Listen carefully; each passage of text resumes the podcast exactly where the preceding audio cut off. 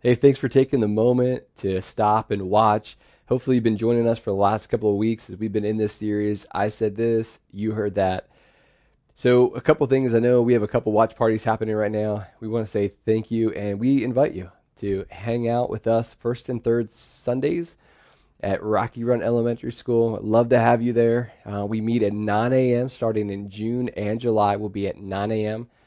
That gives you, think about it, it gives you more time in the afternoon, maybe do some brunch afterwards. But we've been in this series, and I'm so thankful for all the people who have called, texted, and emailed. How encouraging this series has been for you. You've been better in the way that you've been communicating with your spouse, with your teenagers, with your kids. Uh, really helpful feedback. And so the foundation of this series is Ephesians 4:29. And what I love is that God gives us his word. And so that information is there. And then he gives us his Holy Spirit. We begin to apply that information. We live transformed lives. It's, it's amazing what God does. His word is alive. It's so neat. So maybe you memorized Ephesians 4:29 over the last couple of weeks. And it's no foul language should come out of your mouth, but only what is good for building up someone in need so that it gives grace to those who hear. Hopefully, that's been on your mind. Now, the word foul, uh, the original language has two categories of meaning. Sometimes we think of foul meaning, you know, swear words and cuss words and off color language. Really, it's so much more than that. Uh, two categories. One is unhelpful, and unhelpful means useless, not beneficiary. Uh, it's like a teenager telling you whatever that is useless and not beneficial. And then you have another category, unhelpful. It's bad, it's harmful, it's toxic, abusive. And so the first week, we learned that our temperaments determine the words that we speak. The second week, we learned that our temperaments determine the words that we need to hear. We learned that God speaks to us with these words of grace, with this language of grace, because we're in Christ. So if you're a follower of Jesus, you're in Christ, and God says these grace gifts to you, speaks these grace gifts over you. And we have that invitation second week. If you want to be in Christ, if you want that to be spoken over you, it's to believe that God loves you, that sin separated you, and it separates you. But God loved you so much that Jesus came, and through Jesus' death and resurrection, you are saved and rescued. We have hosts standing by waiting to help you make that decision to follow Jesus. Last week, we looked at what Jesus talked about words, and he said, Hey, what's stored inside of you is an indicator, uh, oh, or wait, what comes out of you is an indicator of what's stored inside of you. And then the uh, this upcoming week, today, we're going to be talking about James, Jesus' brother, and he addresses what happens on the outside with our words. And so, if in case you have a hard, uh, hardback Bible or a paper Bible, um, we'd love for you to go to James 3. So if you go to the back of the Bible, Revelation, go back a few books, you'll find James. Um, we also have the Bible up on the screen below me. You can click there, or maybe you have it on the on your um, on your app on your phone. Okay, this is what James writes. He says, "For we all stumble in many ways. If anyone does not stumble in what he says, he is mature, able also to control the whole body." So basically, he's saying, look, if you can control your words, you'll keep your life in check. If you can control your words, you'll keep your life in check. Who wouldn't want that?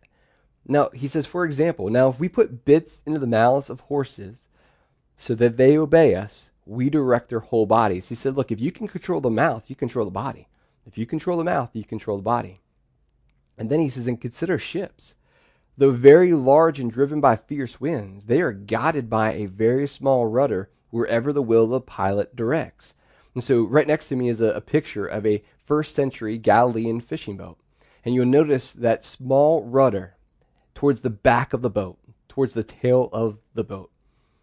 Think about how big that boat is, right? That rudder is insignificant in size, but it has an incredible, it, it, man, incredible power because it is it directs and it influences where that ship goes. Something that small can direct something that big. He says, okay, so too the tongue is a small part of the body. It boasts great things. Consider how a small fire sets ablaze a large forest. He's like, something that small can have a massive impact. And y'all, in our case, usually it's not for the better, it's typically for the worse. Uh, back in 2012, I don't know if you remember this, maybe you weren't around here then. Uh, there was these fires in Western Virginia. Uh, more than 360 firefighters from 23 states were trying to put these fires out, and they kept spreading and spreading, and they finally were able to get it out. Those who lived in D.C. and Maryland could smell the smoke. I remember smelling the smoke up in Fairfax. It was the craziest thing knowing the impact, something as small as a match lighting something on fire over 20,000 acres.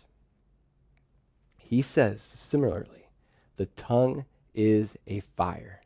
The tongue, a world of unrighteousness or the opposite of God, is placed among our members. That the tongue has the potential for endless amounts of evil. Think about it. Uh, words have started wars. Uh, have you heard about the Toledo War? It was started because of words. Mass shootings have been caused by bullying. Whole people groups have suffered because there are false narratives about them. I think of what's happening to the people groups in China who are being persecuted because of a false narrative being talked about about them. It's crazy. And he says it stains the whole body. It sets the course of, uh, of life on fire. And he's like, guys, I want you to understand this. Your mouth can cause your entire body to suffer consequences. It's true. Your mouth can cause your entire body to suffer consequences. Think about this. Okay? You don't fire a mouth. You fire a person. You don't divorce a mouth. You divorce a person. You don't put your kid's mouth in timeout you put your child in timeout. I, I'm the oldest of four, and we grew up in Pennsylvania, and we lived on a farm.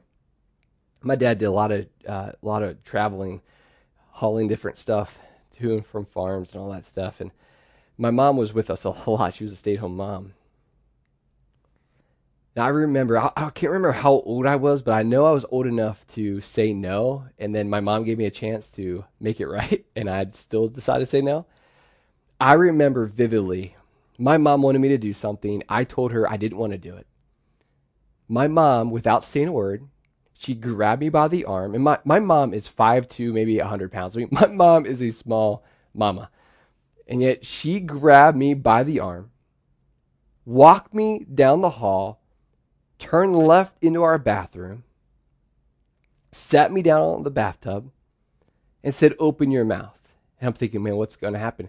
She reaches behind me to a bar of soap, which, remind you, was used and probably had my sister's hair on it, puts it in my mouth, and says, Suck on that. I was like, what? So I, I couldn't believe it. was crazy thing. I don't even think my mom left. She was like, left the room. I'm sure she was just right outside. She comes back in. She said, Have you learned your lesson? I sure did. Man, I learned my lesson. I did not backtalk my mama after that. Notice what he says and is itself set on fire by hell. This is a reference that hell is the source of evil.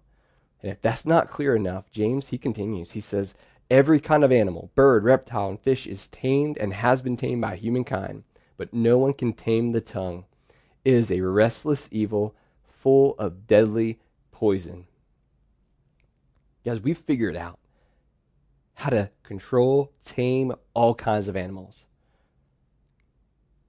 But we are not smart enough, intelligent enough to control our mouth.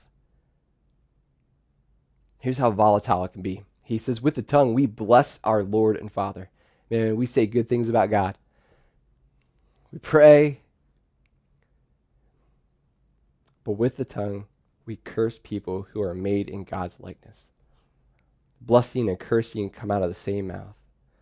He says, My brothers and sisters, these things should not be this way. He says, Does a spring pour out sweet and bitter water from the same opening? Can a fig tree produce olives? or a grapevine produce figs? And those who are listening as is being read, this letter is being read, they're thinking, no way. And he says, yeah, you're right. Neither can a saltwater spring yield fresh water. His point, whenever you speak, you're playing with fire. Whenever you speak, you're playing with fire. Man, no human, none of us can control our tongue. And there's two forces that are wanting to control our tongue heaven or hell. And your words determine the direction and quality of your life. I'll say that again. Your words, they determine the direction and quality of your life. And some of you are listening and you look back at this week and you're wondering why your marriage, why your work relationships, why your relationship with your kids, your teenagers, are a mess. And Yet you want to blame other people? James is clear. Man, some of you are, life has been hell for you. We want to pinpoint all the blame. And listen, James reminds us, man, your words determine the direction and quality of your life. So here's a helpful way to remember James's practical wisdom we do three things pause, surrender, pour. Pause, surrender, pour. Pause. Everyone should be quick to listen, slow to speak, and slow to get angry. That's what he says in, in, in 119. And we had a friend in a small group before, and he said this was red card 119. Red card 119. So if you're familiar with soccer, if you um, if you do something that's illegal, Usually you get a yellow card, that's a warning. But sometimes if it's severe enough, significant enough, you get a red card, which means you're disqualified. And so he would remember this that if a soccer players were quick to listen, slow to speak, and slow to get angry, they would not get a red card. So that's how you remembered it. James 119 was red card 119. But don't miss this. James is helping us understand that the longer you listen, the more you'll learn and less angry you'll be. The longer you listen, the more you'll learn, the less angry you'll be. How often have we reacted something without having the full story? Man, we go nuclear, right? We we we are ready to like text away, email away. We pick up the phone, and guys, I'm guilty of that. And I'm learning, I'm growing, not to, man, just jump in and kind of fix it. Because usually what happens, we begin to eat our words. We have to eat our words. Two, not only do we want to pause, but we want to surrender. We want to surrender. James says in so many words, man, we can't control the tongue, we can't tame it. So either we're going to choose to surrender our words to heaven or we're going to choose to surrender our words to hell. We, we surrender our words, our mouth, to the Holy Spirit who lives within us as followers of Jesus, or we give in to our sin nature, which all of us have. I mean, we've all been diseased with sin. And then finally, pour. Pour. It's not a time for some of us, man. We're this is, I think, for some of us, we rush in. So, say something happens and all of us have two buckets with us we have gas and we have water. Gas and water. And what begins to happen usually when we get angry? We reach for the, yeah, we reach for the gas bucket instead of the water bucket. Remember, man, the average person, we talked about this the first week, they talk about 16, they use about 16,000 words a day. That means a lot of people in our lives are playing with fire. And when a fire starts, you have an opportunity. Do I use gas or do I use water? Do I use gas or do I use water? We all know what happens. I'm in a room and I didn't want to bring a gas tank or a gas can with me. That would be probably not good uh, for those who live here. But hopefully you understand what I'm saying. If you pause and surrender, you usually choose the right one, which is going to be water. But if you don't, you're usually going to pull what? Yeah, you're going to pour gas in the situation over the situation. Look, we don't do this perfectly. I mean, none of us are going to, but hopefully we are growing in this where we reach for water before we reach for gas. And we don't actually reach for gas. But look, even though if you accidentally started that fire, please understand this. You're still responsible for it. You're still responsible. Man, the best thing you do once you realize that, man, I'm responsible for this, you go back to step one. You pause, and then you surrender. Some of us, man, we're making it worse because we keep reaching for the gas, trying to get out of the situation. Guys, when we pause and surrender, you know, we have the greatest potential for pouring words into people's lives the way that God wants us to. And you know how God wants us to? He says, no foul language should come from your mouth, but only what is good for building up someone in need so that it gives grace to those who hear.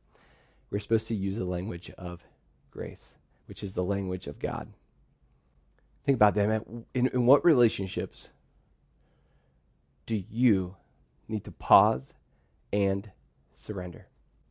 Let's pray together. Heavenly Father, thank you so much for this opportunity uh, to wrap up this series. I said this, you heard that.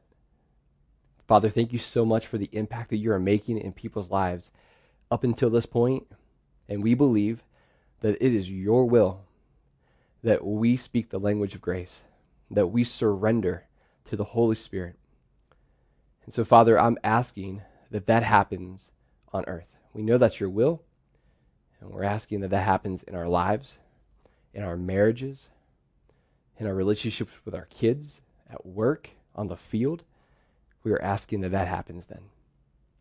That we pause, we surrender, and then we pour. So, Father, help us to do that. Help us to honor you with our mouths, with our words. We know that as we honor other people, we are honoring you. And so, Father, as we end this series, Thank you so much. Keep Ephesians 4:29 in our minds. Help us to memorize that. Help it to be written down, maybe put on a mirror. Help us to be looking at that each and every day. In Jesus' name, amen.